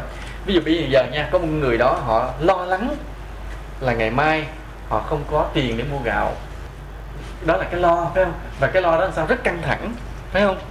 Thế mình đem đến mình cho họ hai chục ký gạo. Thì như vậy cái lo đó họ còn không? Tạm thời mất cái lo đó trước. Như vậy tâm họ gọi gọi là an. Như vậy chính cái đồng tiền bố thí của mình đã làm cho người kia an tâm. Thì cái an đó nó rớt vào tâm mình để đó để dành đó. Và nếu trong cuộc đời này mình cứ làm vô số những điều đó cho mọi người an vui, cho mọi người an vui, thì nó kết lại, nó nén chặt lại thành cái định trong tâm mình. Đó là nhân quả công bằng. Nên vì vậy chúng ta sống trên đời này hãy cố gắng luôn luôn đem an vui đến cho mọi người. Từng lời nói nhỏ từng công việc mà làm cho người khác buồn là mình phải biết đánh vào cái định của mình liền. Mình sẽ bị sao động liền. Còn mà làm cho người khác được an vui thì mình biết những điều đó vô số điều đó nó kết tinh lại thành cái thiền định trong lòng mình.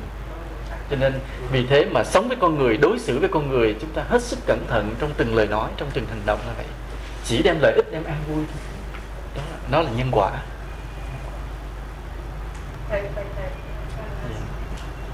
Thưa thầy là con thì con mới ờ, tiếp ờ, mới học đạo Phật thế nhưng mà con thì thực hành như thế nào tôi rất hỏi. Thưa thầy là con ờ, ở nhà thực hành thì những cái lúc mà con làm công tác nội trợ thì con thấy là tâm con con có cảm giác như là nó tĩnh lặng. Đây là con phải không làm được cái gì đó con phải ngồi ngay. Hoặc là bằng một tư thế nào mình đứng mình soi lại mình thì cảm thấy là nếu mà xoay thì không cần nhiều chỉ cần 10 đến 15 20 phút là người con nó cảm giác nó chắc hẳn nó nhẹ nhàng như là ngồi như một lần bút và nó bây giờ con cũng cảm thấy người nó khác thì con tại vì con mới tu tập cho nên con đi của nhiều khi thì ờ, cáo các đạo hữu và trong các cái sách nói là 40 năm hay là 50 năm thì mới có những cái cảm giác như thế mà mình mới thì hay là như thế nào? Nhưng mà con lại nghĩ của đạo Phật mới làm cho mọi người xung quanh này ta nhân và bản thân mình có những cái nhẹ nhàng mà đúng là từ hồi tiếp cận đạo Phật thì các cái tiền não đối với con nó cũng không vâng, xuất hiện thế thì con xin hỏi thầy nếu mà so với thời gian mà con mới tu tập như vậy là có phải là, tà đạo hay như thế nào? Con à, vậy. Khi mà chúng ta tu mà có kết quả như vậy đó đó là do hai nguyên nhân kết quả sớm á kết quả lâu thì đương nhiên rồi. Ví dụ mình tu 10 năm 20 năm mình phải có định thì nó đương nhiên rồi. Nhưng mà mới đến với đạo Phật tự nhiên mình có xuất hiện những trạng thái giống như là nhập định lên. Tâm mình có tâm linh có chuyển biến ấy, tức là xuất hiện rất sớm thì là một trong hai nguyên nhân này. Nguyên nhân thứ nhất là đời trước mình đã tu rất nhiều. Thì bây giờ mình vừa gặp đạo Phật là cái kết quả nó đến luôn đến và nó bền luôn. Đó là cái nguyên nhân thứ nhất. Nguyên nhân thứ hai á, là không phải mình sẽ được cái kết quả bền mà bởi vì Phật muốn nhắc mình ở trên đó chư vị Bồ Tát chư vị thần trợ lực cho mình để đạt được những trạng thái đó để cho mình giống như nhớ lại kiếp xưa mình đã tu như thế làm cho mình có cái thích thú đối với đạo Phật. Và từ nay mình phát tâm tinh tấn để đi tu luôn. Mà khi mình phát tâm tinh tấn rồi cái định nó mất. Bắt đầu mình phải tu lại rất căn bản. 10 năm sau mình mới đạt được lại. Thì đó là trường hợp thứ hai. Nên thầy không biết là cô trong trường hợp nào là nếu cô trong trường hợp thứ nhất tức là thiện căn đời trước đã rất dày bây giờ được sớm và được luôn còn trường hợp thứ hai là mình có cái duyên với đạo Phật mà được nhắc bằng một trạng thái lạ của tâm để mình phát tâm tu hành tinh tấn. Và trạng thái đó sẽ nhanh chóng biến mất để buộc mình phải tu lại từ căn bản giống như mọi người. Đó là không biết trường hợp nào. Thì sau này cô sẽ biết. Con thì làm ở trên phương tiện cho nên là nhiều phật tử cũng hay đến hỏi con. Thế thì con cũng muốn là bạch thầy ví dụ như là à, như trường hợp của con á, thì là con là tu theo tịnh như con vẫn kết hợp với ngồi thiền.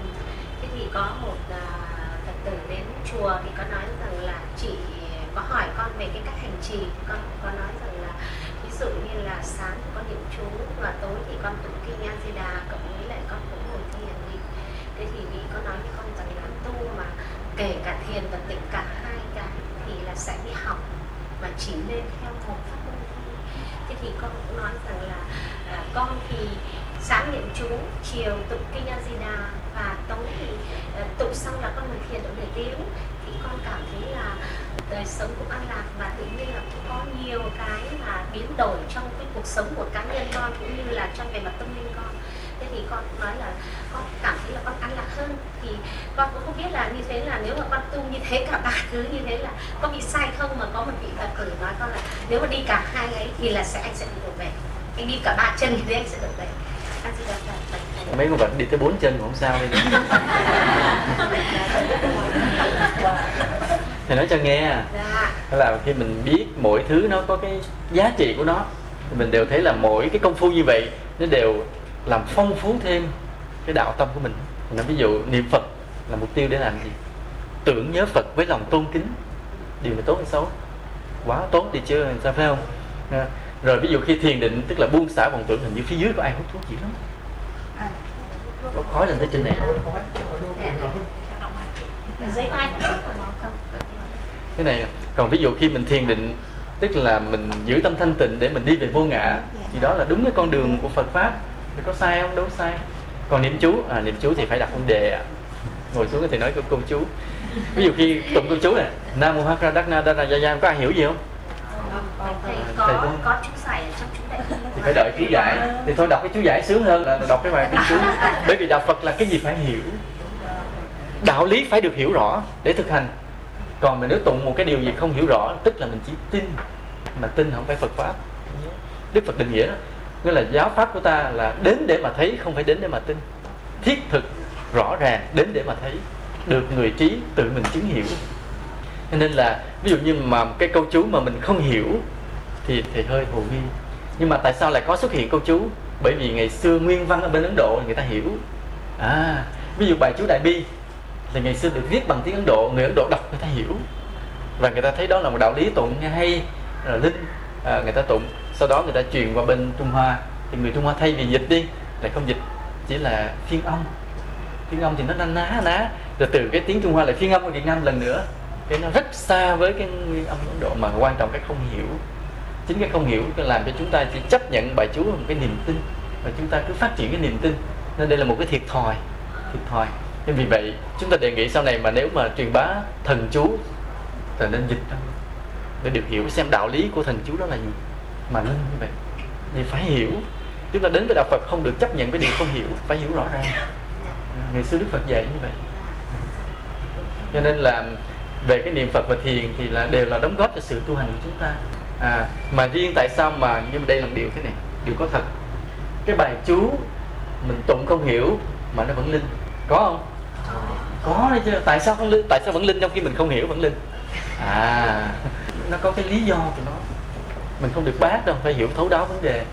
Là ví dụ ông thầy khi ông đưa cho mình bài chú chả hiểu gì hết. Ông cũng chả hiểu mình chả hiểu. Ông nói tụng bài này nữa con chữa bệnh được cho người ta đó nghe con thì như vậy, sự thật là mình khi tụng bài chú đó, mình lại nhận cái gì? Nhận cái câu nói của ông thầy là bài chú này tụng lâu chữa được bệnh. Bài chú này tụng lâu chữa được bệnh. Là mình nhận ý niệm của ông thầy trong tâm, vào trong bài chú. Là khi mình tụng bài chú, kỳ thực là mình tụng cái câu là tụng lâu chữa bệnh, tụng lâu chữa bệnh. Rồi mai mốt cái mình gặp ai bệnh, cái mình đem thí nghiệm, mình lấy đi nước, mình tụng vô xong rồi đưa ra uống là hết bệnh thiêng tại vì cái tâm lực mình đã luyện được nhiều năm. Nên cái bài chú đó là một cái ý niệm được chấp nhận một mệnh lệnh, một cái ý niệm của tâm được chấp nhận, chứ không phải cái bài chú đó nữa chừng nào mà bài chú được dịch qua tiếng Việt Nam á, lúc đó sự thật là chúng ta tu đúng cái ý nghĩa bài chú đó. Nhưng bây giờ vẫn chưa. Bây giờ là chúng ta tụng bài chú, kỳ thực là chúng ta nhận cái lời dạy, cái ý niệm của ông thầy. Cha phật tử người bắt hỏi mấy câu khó không? Ngồi lâu như vậy mà cả tiếng đồng hồ thì thấy bắt đầu mọi người mệt rồi đúng không? dạ chúng con ngồi ba tiếng được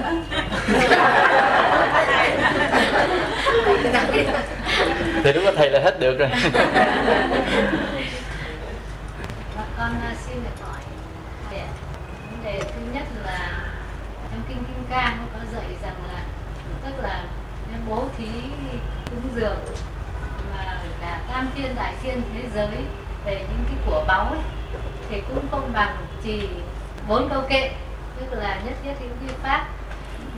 Không phải câu đó đâu. Không phải, không phải câu đó đâu. Bốn câu chỉ bốn câu kệ thôi chứ không nói là bốn câu nào chính xác. À đấy không nói cái không nói bốn nào vâng. chính xác. vâng khi mà con thì con cũng cứ suy nghĩ ạ Đấy. tức là muốn được hiểu rõ rằng là lúc mình hiểu được bốn cái câu kệ như thế nào mà để cái công đức nó để lớn lao đến một cách ghê gớm như thế. Là cái thứ nhất cái điều thứ hai, tức là mình phát, mình đã đi theo Phật là phải phát tâm bồ đề. Tức là phát tâm là tu để giải thoát. Thì là mình giải thoát rồi là mình là mình phải thực hành, tức là tự độ và độ tha. Để đến, đi đến kết quả là phải được là tự độ và độ tha. Thế thì là nhưng mà ờ, bây giờ làm như thế nào mà lúc mà mình đạt đến được một cái mức độ nào đấy rồi, thì bây giờ trong lúc mình đang tu hành như thế này thì Phật có độ trì cho mình thì mình nhận cái sự độ trì đó như thế nào? Và nếu thì để mình biết rằng lúc mình được giải thoát rồi thì mình cũng sẽ độ trì cho chúng sinh tất cả chúng sinh như thế nào. Đấy và cái thứ ba thôi thôi thôi để thầy trả lời. Dạ vâng. để em nói nói nhiều quá. Để thầy nói từ từ cái vấn đề này rất là phức tạp. Cái vấn đề thứ nhất là nói rằng dù bố thí cái tam thiên đại thiên thế giới cũng không bằng là cúng dường cho cái người mà tụng bốn câu kệ trong kim cang thì người ta hỏi câu nào? Không có câu nào? Sự thật đó là một lối nói cường điệu. Là ám chỉ rằng là một cái đạo lý nhỏ trong kinh kim cang này vẫn công đức vô lượng hơn là việc mình bố thí lớn lao. Đây là một lối nói cường điệu. Và chính vì lối nói cường điệu này mà các nhà sĩ học phát hiện ra kinh kim cang không phải phật thuyết. Vì thời đức phật đức phật không bao giờ nói lối cường điệu như vậy. Đức phật nói cái nào nó chừng mực cái đó. Mà đây là một câu nói rất cường điệu. Nên là ông bố thí cho đã khắp tam thiên giá trị không bằng bốn câu. Bốn câu nào đó một góc nhỏ của cái giáo lý kim cang này bốn câu là tượng trưng cho một cái đạo lý nhỏ trong đó trích ra. Vậy thôi chứ không phải là bốn câu cụ thể nào đó à, thì đó là nó rất cường điệu. À, nhưng mà điều cái cường điệu để chúng ta hiểu như thế này. Là ví dụ như chúng ta giúp đỡ chúng sinh bằng vật chất người ta ăn cũng hết. À, nhưng chúng ta cho chúng sinh một cái đạo lý thì người ta có đạo lý để sống người ta sẽ được cái quả lành hết kiếp này sang những kiếp khác thậm chí đi đến giải thoát luôn. Cho nên trong năm cái việc công đức mà nãy thầy nói nó giúp người đó từ bố thí vật chất cho tới mà nghề nghiệp tinh thần đạo lý này nó thì cái vật chất căn bản nhất, thiết thực nhất, nhưng mà lại cái ích lợi nó ngắn ngủi nhất. Còn cái đạo đức, cái tâm linh đó thì nó trừu tượng, nhưng mà lợi ích rất là lâu dài, rất là lâu dài. Mà nhất là đi đến cái đạo lý tâm linh, cho người ta tu tập tâm linh để giải thoát, thì thật là cực kỳ trừu tượng, nhưng mà ích lợi là tuyệt đối. Nên vì vậy đức phật trong kinh kim cang đã dùng một lối nói rất cường điệu để nói như vậy. À. còn cái câu thứ hai dạ, câu thứ hai là câu tức là mà mình mình được cái sự gia trì để, để thầy nói cái chỗ này đó nó là đạo bồ tát mà cái người phàm phu rất là khó biết. Nhưng bởi vì cô hỏi cho nên thầy tạm nói một chút chứ đây là một bí mật bí mật của chư Phật. Bí mật của chư Phật là như thế này. Trước hết là lòng của chư Phật chư Bồ Tát thương yêu tất cả chúng sinh một cách bình đẳng. Thương cái lòng thương trải đầy hết. Bởi vì các ngài không còn bản ngã cho nên các ngài thấy mình là các ngài là một. Nhưng mình đừng có thấy cái đó ẩu mình thấy mình là Phật một cái mình mang tội. Nhưng mà Phật thì thấy như vậy bởi vì ngài đã giải thoát. À, cho nên cái lòng thương tràn đầy nơi từng người hết. Thì trong cái tình thương đó đó lúc nào Đức Phật cũng muốn cho mình tiến đạo mình tu chứng mình được giải thoát lúc nào cũng muốn. Nhưng mà một cái trở ngại mà làm cho mình không có tiến đạo được là vì gì? Vì cái nghiệp của chính mình. Thấy không? Mà nghiệp mình đã tạo ra mình đã tạo sự ràng buộc nó là một cái nhân quả công bằng thì không có thần linh nào mà phá cái đó được vì trong đạo Phật đó là sự công bằng. Cho nên không có chuyện mà ví dụ như mình giết người rồi lúc đó Phật che chở đưa mình lên thiên đường không bao giờ có chuyện đó. Trong đạo Phật không bao giờ có chuyện đó. Đạo Phật là công bằng. Đạo Phật có chuyện này. Ví dụ như mình đã lỡ tay giết người à, cái quả báo đó đáng lẽ vào năm tháng đó mình bị giết lại. Vì cái người này là mình giết cái giết bậy. Chứ còn mà ví dụ như cái người lính mà đánh ở chiến trường đánh giết giặc thì lại không phải quả báo đâu hoặc là người công an họ bắn chết tên cướp thì lại không phải quả báo đó mà lại có phước à, à chỉ chạy tay thì sơ sơ nhưng lại phước lớn. Còn đây trường hợp mình nói mình giết người bởi vì sân hận và ích kỷ nên mình tạo cái tội rất nặng. Cái tội đó đáng lý mình phải đọa xuống địa ngục. Khi trở lên làm người mình phải bị giết trở lại. Đó là cái tội giết người vì tham lam ích kỷ ác độc. Ví dụ mình đã phạm tội đó là đáng lẽ mình phải bị đọa. Rồi rồi trong thời gian mà chưa kịp đọa, bắt đầu mình gặp Phật pháp. Mình tu hành, mình hối hận. Mình lại Phật sám hối. Thì Đức Phật mới cứu bằng cách này nè. Không phải là ngăn chặn không cho mình xuống địa ngục, ngăn chặn cho người kia không giết mình, không phải. Nhưng mà Đức Phật sẽ tạo điều kiện để cho mình làm được nhiều việc phước để giải bớt cái nghiệp kia.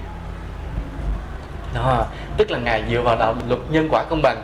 Ngài giúp cho mình giao nhân là khi sau khi mình hối hận, mình lạy Phật, mình biết đạo, mình biết cái tội mình quá nặng rồi, mình cứ khóc lóc, mình sám hối Phật biết cái sau này tự nhiên khiến có một người nào đó đến hướng dẫn cho mình. Thế là mình làm được việc này công đức, mình làm được việc kia công đức. Mình làm nhiều điều mình chuộc lại. Thì đến cái ngày đó, đáng lẽ mình phải chết, mình phải xuống địa ngục. Không xuống nữa. Đầu thai trở lại làm người liền. Và khi đầu thai trở lại làm người liền á, thì mình chờ cái ngày để người kia tới giết mình thôi, để trả lại. Nhưng mà người kia lúc mà đang chưa tới giết mình á, mình đầu thai kiếp mới, bỗng nhiên mình lại gặp Phật pháp nữa mình lại tiếp tục tu mà mình quên mất cái việc mình đã giết người rồi mình không có sám hối không có nhưng mình vẫn tu tinh tấn. Thì Đức Phật tiếp tục gia hộ cho mình làm bao nhiêu công đức rồi tiếp tục cho mình gặp cái người kia để mình giúp đỡ họ. À, lúc mà họ chưa có nhớ lại mối thù cũ đó thì họ gặp mình họ bình thường đó cũng chưa ghét chưa thương gì nhiều chưa có xô xát nhưng mà khiến tạo điều kiện để mình giúp họ. À, thì sau khi mà mình giúp họ một thời gian rồi cái có cái ân nghĩa rồi bắt đầu cái mối thù mới khởi lại. Cũng như có chuyện xích mích xảy ra lúc đó họ muốn giết mình nhưng mà bởi vì thứ nhất là nghiệp mình đã giải quá nhiều mình làm phước quá nhiều và chính họ cũng mang ơn nghĩa của mình. Thì thay vì là họ rút dao họ đâm mình dao chết thì họ lấy cây họ đập mình ba cái. Mình cũng xiến niệm ngay xuống nằm bệnh viện hết một hai tháng rồi sau đó cái hận thù hết xong chuyện Phật cứu mình như vậy. Kiên nhẫn như vậy đó. Chứ đừng có nghĩ là Phật ra phép một cái là cứu đi liền không có. Tức là chúng ta mới thấy là một vị Bồ Tát mà độ chúng sinh đó, kiên nhẫn và dai dẳng miệt mài cực khổ như vậy. Chúng ta mới thấy thương Phật thương Phật thương Bồ Tát cho nên chúng ta ngồi đây như vậy. Khi mình phát tâm mình tu là ở trên Phật biết hết. Chư thiên chư Bồ Tát biết hết rồi. Và cũng đang soi sáng cái nghiệp của mình như thế nào để cân nhắc thế nào mà cứu mình như thế nào từng bước từng bước mà mình không biết. Mình không biết đâu. À, và sau này như nãy cô hỏi nếu nữa mình lên làm Phật mình cứu làm sao? Thì cũng vậy. Vậy là lo xa. Phải con người này phải lo, lo rất xa. Bây giờ đã phải lo tới chuyện mà nữa làm Phật biết độ chúng sinh sao. À, hỏi câu chú gì đó. Đó là cái câu chú tức là trong chú thủ lắng nghiêm nhé. Thì con cũng thường xuyên tục chú thủ lắng nghiêm. Là vì con nghĩ là con đọc trong kinh thủ lăng nghiêm nói rằng cái chú thủ lăng nghiêm tác dụng rất là lớn. Cũng chỉ là niềm tin. Vâng. Chỉ là niềm tin. À, làm như là ngài a nan là bị bị đấy ma lăng già cái ma lăng già đấy là nhờ cái chú đấy mà thoát ra khỏi được. Đấy. và cái hai nữa là trừ những cái, những cái ma trong mình thôi. Con nghĩ là trừ những cái ma nội ma của mình những cái chướng của mình cũng nội ma và ngoại ma của mình thì con nghĩ là con trừ như thế. Kinh lăng nghiêm rất là lạ thế này. Tức là kinh lăng nghiêm là một bộ kinh về lý luận. Nha bác hiến thấy không? Lý luận chặt chẽ chặt chẽ, nhưng bỗng nhiên đưa vô một cái đoạn chú toàn niềm tin. Không bác thấy mâu thuẫn. Cho nên sau này các nhà sư học họ nói rằng bên mật tông đã bí mật đưa vào lăng nghiêm cái đoạn chú đó. Chứ nguyên thủy kinh lăng nghiêm không có năm đệ thần chú tại vì bộ kinh lăng nghiêm là một cái lý luận chặt chẽ, ghê gớm lắm nói tới những điều rất là trừu tượng mà trong đó cũng lý giải thế này, lý giải thế kia, dành cho những người có trí tuệ, có lý luận. Bỗng nhiên đương đoạn năm đệ lăng nghiêm toàn là niềm tin, cứ tin mà sẽ được. Mà đây là điều chúng ta nói nè. Bây giờ nói rằng khi mà tụng năm chú lăng nghiêm, mình sẽ không bị ô nhiễm về ái dục. Thì xin thưa, biết bao nhiêu thầy tu thuộc lòng chú lăng nghiêm vẫn hoàn tục lấy vợ? Có không? Chứ nếu mà nói là nhờ chú lăng nghiêm này đêm nào mấy ông cũng tụng, vào chùa phải học nó liền, thì mấy ông đừng bao giờ lấy vợ nên vì vậy cái tác dụng mà nói rằng gì, cái dục điều đó không đúng. Thấy không? Nhưng ta phải xét lại về cái ô nhiễm nó từ đâu mà có. Ô nhiễm do kiêu mạng mà có. Để trở lại câu hỏi của bác hiến đây. Nãy tại sao tu đến tuổi nào vẫn có thể bị phá ngầm ngầm bên trong? Bên ngoài họ nhìn mình không biết, nhưng bên trong mình đã biết mình bị vấp lên, vấp xuống. Là xin thưa, chính vì kiêu mạng khi mình tu mình cảm thấy mình hơn người cái ý niệm hơn người vừa xuất hiện, thì cái ô nhiễm nó bắt đầu nó tới, làm cho mình rất là vất vả tuy mình cảm thấy mình động tâm vì chuyện này, mình động tâm vì chuyện kia. Mình động tâm vì người này mình động tâm vì người kia. Mà trước đây không có là chỉ vì cái kiêu mạn. Cho nên do đó là để diệt được cái nội ma, ô nhiễm thì phải giữ tâm khiêm hạ. Mà cái tâm khiêm hạ nó rất sâu. Bởi vì sao? Bởi vì cái kiêu mạn nó rất tế. Những cái tâm gọi là tự hào của mình, nó bí mật, nó thầm thầm tự mình khen mình, tự mình cho mình hơn người. Những cái tâm nó rất bí mật. Nhiều khi chính mình cũng không thấy, nhưng mà nó đang có và nó làm mình ô nhiễm. Nên vì vậy nên là thay vì tụng cái đệ thần chú lăng nghiêm rất là dài, thầy có một câu thần chú khác, rất là linh mà có thể diệt được cái ô nhiễm. Câu thần chú nó thế này, Thấy không? Là kính lại phật. Xin cho con lúc nào cũng nhớ rằng mình chỉ là cát bụi, là cỏ rác. Cái câu đó mới diệt được cái kiêu mạng, mà diệt được kiêu mạng tức là ngăn chặn được ô nhiễm câu thần chú này hiểu rõ nghĩa và linh hơn nhiều.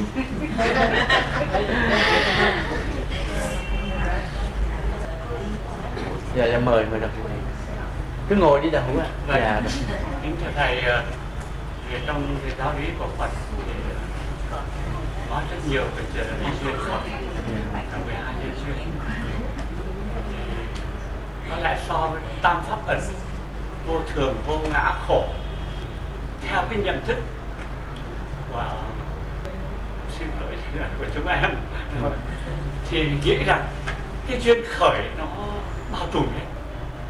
Nó hiểu được duyên khởi, thậm chí phần chạy là thấy duyên khởi là thấy pháp thấy pháp là thấy phật. Thì nó bao hàm cả vô thường, vô ngã và khổ nằm trong duyên khởi. Thế tại sao không thấy nói hẳn một cái gọi là tam pháp ấn chỉ nói ba cái kia, vô thường, vô ngã và khổ, và không thấy đề cập đến duyên sinh? Không ngã. Hay là nói thì vô ngã là tức là gồm phải duyên sinh rồi. Mà trong khi đó thì học Phật thì rõ ràng là cái duyên sinh duyên khởi quá hay và quá quá quan trọng. Mình nhìn sự vật mình nhìn nhân duyên thì là hoàn toàn nó khác với định nhìn pháp hoặc là nhìn ngã. Và cái đó là cái cực kỳ hay. Và từ đó mình cũng tự mình cũng nghiêm khắc được với mình mà mình tu học được học cho mình. Và mình nhìn người mình cũng bao dung rộng lượng rồi. Cũng là cái lý duyên khác. Thì xin xin xin thầy giải cho rõ thêm duyên khởi đây là một ý để để thì nói từng ý. Thì nói từng ý không thì cùng đi duyên khởi luôn à là cái ý này coi cái ý này thầy bao kết hợp trong giải luôn. Tức là cái nhân 12 nhân duyên hay duyên khởi thì trước khi có Phật thì đã có các vị độc giác thì cũng có là được ờ, cũng có như là giáo lý cũng có dạy rằng là các vị độc giác lúc đó là, là tu theo 12 nhân duyên mà để thành đạo quả là độc giác từ khi Phật kia chưa ra đời chưa thành Phật còn sau này chính Phật thì trong cái đấu giáo lý cũng đặt vấn đề cũng nói là chính cái 49 ngày mà Phật thành đạo cũng là 12 nhân duyên thì cái nhận thức đó như thế nào? Ở trong Phật học khái luận, thì có đề cập. Đó là những quyết định của người sau thôi. Chúng ta đừng nghĩ là bất cứ cuốn sách nào viết đều đúng. Đừng nghĩ rằng bất cứ giảng sư nào giảng đều đúng thì mình là Ừ, mình nghĩ rằng ai giảng cũng đúng ai viết cũng đúng là bắt đầu mình mê tín. Bắt đầu mê tín rồi mất cảnh giác. Cho nên là làm người trí thức chúng ta nhớ một điều là khi đọc một cuốn sách viết về đạo Phật phải luôn luôn cẩn thận vì vì chưa chắc tác giả này viết đúng hoặc là nghe một bài giảng cũng phải nghĩ thế này chưa chắc giảng sư này giảng đúng hết. Nên vì vậy mà nói là khi Phật giác ngộ là 12 nhân viên cũng là một ý kiến của cá nhân. Mà sự thật ra là sau khi mà Đức Phật đắc đạo Đức Phật mới thấy bằng cái trí tuệ Đức Phật mới thấy cái đường đi của 12 nhân duyên. Mà sự thật ra không phải là Đức Phật đã thấy từ đầu. Mà trước đó bên giáo lý Ấn Độ họ có đã nói tới phất vớt về cái nhân duyên đó nhưng mà nói không có thấu đáo. Sau này Đức Phật mới nói thấu đáo thôi. Như vậy cái lý mà 12 nhân duyên mà không xem được trong cái tam pháp ấn á, không xem tam pháp ấn là vì lý do thế này. Bây giờ ví dụ mình nói là một cộng với một là hai. À, và như vậy mà nếu mà nói rằng à muốn hiểu được cái toán học hay là cái văn minh của loài người thì phải hiểu rằng một với một là hai, mình không thấy. Thấy. thấy không? Nói là mà phải hiểu làm sao? Hai cộng một thành ba ba cộng một bốn. Bốn với năm là chín, bốn nhân năm là 20 bốn lũy thừa năm là bao nhiêu nữa đó? Là bắt đầu nó phải biến hóa thành vô số thành phép cộng trừ nhân chia. Bốn phép tính này mới bắt đầu gọi là toán học. Rồi bắt đầu nó phát triển thành cái lũy thừa, thành căn số, rồi thành logarit ô đạo hàm tích phân vi phân đủ thứ chuyện hết trơn vậy đó. Mới gọi là đại diện cho cái văn minh của nhân loại. Cho nên nó hiểu là à, muốn hiểu cái văn minh của nhân loại hiện nay thì phải biết về vi tính nè biết về công nghệ sinh học nè. Nó đại khái như vậy. Đó thì đó mới là đại diện cho cái văn minh hiện nay. Chứ mà không thể nói là muốn biết cái văn minh hiện nay của nhân loại thì phải biết là một cộng một bằng hai. Vì nó quá căn bản đi. Vì nó quá căn bản cho nên không thể là đem nó ra làm đại diện cho cái đạo Phật được giống như lý nhân duyên mà phải nói phức tạp hơn là chính cái vô thường vô ngã và khổ. Về cái đó là từ nhân duyên nó phát triển ra và bị cô động. Chứ nếu mà không quy định ba cái đó thì từ cái nhân duyên này người ta suy ra những cái nhân duyên khác mà không liên quan đến sự tu tập. Vì nhiều cái khác cũng do nhân duyên tạo ra nhưng mà họ nhấn mạnh vào những cái khác thì họ không đi đúng hướng tu giải thoát nữa. Vì vậy từ cái lý nhân duyên căn bản nhưng mà phải quy định ba cái nhận thức vô thường vô ngã và khổ thì mới có thể tu hành để giải thoát. Thì nó, nó định hướng cho cái cái lý nhân duyên đi về đâu. Giống như một cộng một thành hai vậy. Nhưng mà mình định hướng tốt rồi đó thì mình đi về cái vi tính cái viễn thông cái công nghệ sinh học. Thì nếu mình định hướng không đúng á nhiều khi đi luôn vào vũ trường thuốc lắc gì tùm lum đó rồi cái xa đọa. Cho nên từ cái nhân duyên là căn bản nhưng định hướng là phải vô ngã vô thường khổ. Thì đã nhận là lựa câu nào dễ dễ. Thôi dạ, mời bác Hiến thì uh, trong các kinh đại trước khi được nghe thầy chỉ giáo hôm nay thì tôi có nhận thức cái quyển kinh Lăng Nghiêm là một quyển kinh mang tính cách giáo khoa mẫu mực. Đúng. Và trong tổ con cũng sẽ tiếp tục học và tổ của tôi sẽ đó sẽ trao đổi về, về kinh Lăng Nghiêm thế nhưng mà con thấy có hai phần một phần là cái thần chú hai phần là cái năm với con ma thế thì trước khi được nghe thầy giảng thì con nghĩ như là trong vấn đề kinh doanh có vấn đề nhận thức vấn đề phương pháp và nói cả vấn đề biến, biến chứng biến cố. Quá hay. Nhưng cái ma cái phần ngũ ma như thế có đã chắc thật cả một giáo lý. Không cái thần chú thì vừa thầy vừa chỉ rồi. Nhưng còn cái ngũ ma thì thế nào? À ngũ ma thế này không đó là cái điều có thật đó nói về ngũ ma tức là những cái hiện tượng mà khi mình tu mình có kết quả là bắt đầu mình lại đi vào lạc hướng. À, những cái lạc hướng nó như thế nào?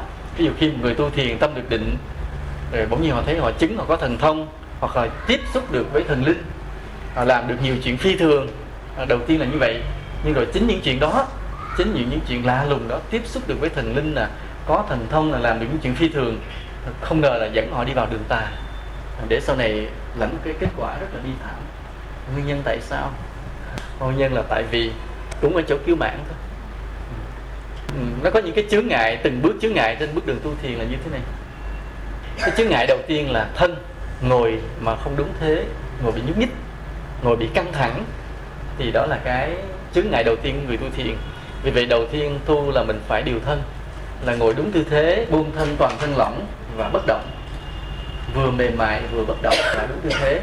Nên là điều thân để vượt qua cái chướng ngại đầu tiên về thân chướng ngại kế tiếp là cái vọng tưởng, là những ý tưởng nó khởi lên là mình sao lãng là mình quên cái phương pháp mình đang dụng công đó là chướng ngại thứ hai. Vì vậy mình tu phải đủ công đức mới vượt qua cái chướng ngại thứ hai. Khi mà chướng ngại thứ hai vượt qua rồi, cái là vọng tưởng bớt rồi, thì bắt đầu xuất hiện những cái gọi là ảo ảnh, những linh ảnh. Là khi vọng tưởng lắng rồi thì mình hay thấy hào quang. Hoặc là có hiện tượng này, hiện tượng kia rất là lạ và lúc người mình rất là sảng khoái ai nói mình cái đó là ảo tưởng sai mình không tin? Tại vì mình thấy cái ảo tưởng nó hiện ra mà người mình rất là sảng khoái, dễ chịu. Chừng nào mà tự như cái nó hiện ra mà mình thấy mình bức rất khó chịu thì người ta nói đó là sai mình mới tin. Nhưng mà tiếc rằng lúc đó cái ảo ảnh hiện ra mình lại rất là thích. Nên đó là cái chướng ngại thứ ba. Chướng ngại thứ ba của khi vọng tưởng nó lắng. Rồi bây giờ nếu người nào vượt qua được cái ảo ảnh đó luôn, không bị ảo ảnh nữa, thì bị cái chướng ngại thứ tư là thần thông bắt đầu mình có phép à. thần thông thì nhiều mức độ mà thần thông gần nhất là mình biết chuyện này biết chuyện kia. Còn thần thông cao hơn là bắt đầu mình phi hành biến hóa. Đó, như vậy ảo thuật rồi được. À, thì cái thần thông lại làm tiếp tục làm cái chướng ngại. Vì sao vậy? Vì cái thần thông này nó làm cho bản ngã bốc khởi làm cho kiêu mạng tăng lên dữ dội. Và như nãy mình nói cái công thức kiêu mạng có mặt thì ô nhiễm sẽ xuất hiện. Nên cái nói ngũ ấm ma là thường hay nói cái chướng ngại thứ tư là thần thông. Khi chướng ngại khởi lên kiêu mạng khởi lên rồi ô nhiễm nó tới. Và chính cái đó làm cho cái sự tu hành mình nó gãy đổ rồi nên nói đi nói lại gì chứ không sợ. Thật ra cũng không sợ những cái chướng ngại đó mình chỉ sợ cái kiêu mạng của chính mình. Mà chính cái kiêu mạng âm thầm nhẹ nhàng mới là cái mình không thấy đó, mới là cái đáng sợ. Vì đó là kẻ thù ngay sau lưng mình. Mình quay lại thì nó lại sau lưng bên đây. Nằm sau óc mình không giờ mình thấy được hết trơn. Chỉ khéo léo cảm nhận thôi. Chứ còn ví dụ mình đang có bản ngã mình ở sau lưng mình đó mình quay lại không thấy bởi vì nó tiếp tục nó quay theo cái óc của mình. Suốt đời chúng ta tu cứ phải cảnh giác cái bản ngã cái kiêu mạng đó thì cái cảnh giới mà ngũ ác ma hiện ra không đến nỗi dữ dội như vậy. Vì nhiều người cũng chứng nhẹ nhàng, không sao. Chỉ cần hiền lành, đừng kiêu mạng là chúng ta vẫn có thể vượt qua từng bước những cái chướng ngại đó mời bác. Thầy bây giờ thầy cứ chỉ giáo cho biết là các cái kinh đại thừa với cái cách lịch sử như thế là không phải là do cái phần phật nhưng mà về con nhận thức là vẫn có thể học được. Thì cái việc tổ chức con sắp sửa học kinh văn nghiêm theo như con nhận thức ừ. thì đấy là một quyển kinh mang tính cách giáo khoa mẫu mực thì có tiếp tục học học như thế nào? Thế này nè cho nên thường thì thầy khuyến khích mọi người kể cả tăng ni nữa phải học nikaya trước. Bởi vì giáo lý nó nguyên thủy. Nguyên thủy mình nói về ba cái tam pháp ấn vô thường vô ngã khổ rất kỹ. Nên mình nắm nó sẽ chắc cái đó và mình thực hành cho kỹ cái đó. Rồi sau này mình sẽ tham khảo thêm kinh đại thừa. Bởi vì thầy có một lần thầy giảng cái bài là đạo phật cho ngày mai trong đó thầy nói đó, là đạo phật cho ngày mai đó tức là cho ngày hôm nay của chúng ta và cho ngày mai chúng ta đi tới. Nó gồm những yếu tố thế này. Thứ nhất là phải dựa chắc vào giáo lý nguyên thủy của hệ thống Nikaya kinh A Hàm Nikaya. Thứ hai chúng ta tham khảo thêm giáo lý đại thừa bởi vì trong đại thừa có nhiều giáo lý rất độc đáo rất có lợi ích có giá trị. Thứ ba chúng ta tham khảo thêm kiến thức khoa học của thời đại. Một người phật tử chân chính ngày nay là phải biết ba điều này biết giáo lý nguyên thủy, biết giáo lý đại thừa và có kiến thức khoa học. Có ba điều này rồi, chúng ta hiểu một cái đạo phật cho ngày mai rất là chân chính. Chúng ta ứng dụng được vào trong cuộc sống, chúng ta lợi ích cho bản thân mình và làm lợi cho mọi người xung quanh mình. Nên vì vậy, việc chúng ta học kinh đại thừa, chúng ta vẫn phải học. Nhưng trước hết, chúng ta phải nắm vững căn bản của Nikaya là kinh nguyên thủy. Đồng thời là những kiến thức về khoa học ngày hôm nay cũng không được quyền thiếu. Kiến thức về sinh học, về toán học, khoa học không được quyền thiếu vẫn phải biết à, xin đặt con muốn hỏi thầy như thế này ạ à. bạn này chúng cái này tức là con thì cũng được học hàm thùng theo nguyện sang thì cũng có là được uh, đọc cái cái, cái, cái cũng sơ giảng về kinh đại thừa cũng học kinh đại thừa và cái kinh uh, nguyên thủy. Nhưng mà thưa thầy là ví dụ như anh chị em chúng con ở đây mà ở tổ chúng con tự học lấy thì nên nghiên cứu từ thầy có giảng một số hai mươi mấy bài giảng về Nikaya rất là căn bản. Thì cố gắng là nghe cái bộ đó trước. Giáo lý về Nikaya đánh trước. Thì cũng có giảng bộ pháp hoa là kinh đại thừa đó nhưng mà hãy nghe pháp hoa sau. Rồi còn thầy đang giảng hiện nay thì trong Sài Gòn thầy đang giảng tứ diệu đế lại. Thì sau khi qua năm mà thầy giảng xong tứ diệu đế chắc thầy sẽ giảng một kinh kim cang nhưng mà bây giờ để chị Kim Chi đưa gấp cái bộ Nikaya lên cho biết Phật tử để học cái đó. Bởi vì Nikaya hơi cao nha. Nói thực sự là với đối với tăng ni là phải lên tới cao cấp mới nghiên cứu lên tới học viện đại học mới nghiên cứu. Nhưng bởi vì thầy hy vọng là đây chúng ta phật tử cũng trí thức rồi đó. Mức nhận thức khả năng nhận thức mình cũng đã cao rồi. Cho nên học thẳng đi ca gia luôn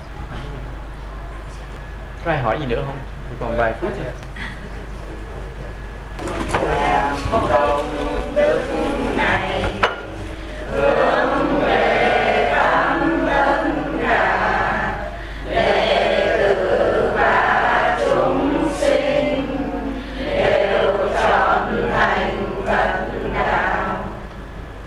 Tôi thể chúc lành cho mọi người nhé. Hẹn gặp lại.